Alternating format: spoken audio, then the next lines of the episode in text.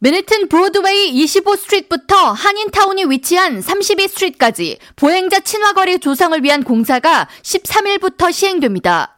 에릭 아담스 시장과 이다니스 로드리게스 뉴욕시 교통국장은 12일 맨해튼 브로드웨이 26스트리트 지점에 모여 기자회견을 개최하고 맨해튼 매디슨 스퀘어 파크부터 헤럴드 스퀘어까지 보행자들이 걷기 좋은 구간을 만드는 사업, 브로드웨이 비전 사업을 위한 착공을 시행한다고 밝혔습니다.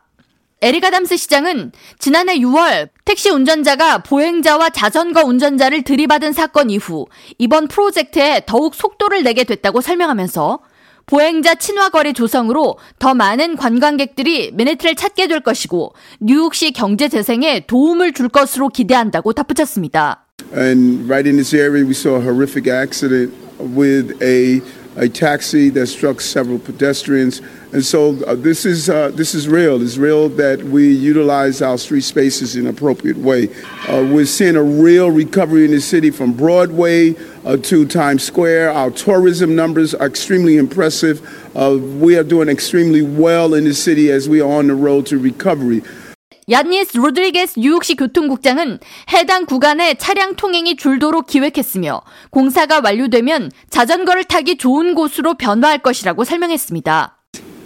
New plazas, bike lanes, and shared streets to create world-class public spaces. This design work for everyone, more space for people, and we also design to still allow local vehicle access for deliveries, pickups, and drop-offs on what we call share street.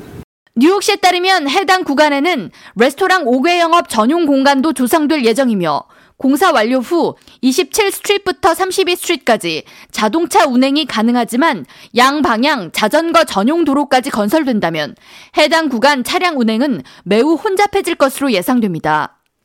뉴욕시는 향후 2년간 오 애비뉴 일대 역시 보행자 중심으로 바꿔나간다는 계획이며 이에 따라 맨해튼 브라이언트 파크부터 센트럴 파크까지 녹지 공간이 확장되고 보도의 폭이 확장되며 해당 구간 역시 자전거 전용 도로가 조성될 예정입니다. K라디오 전영숙입니다.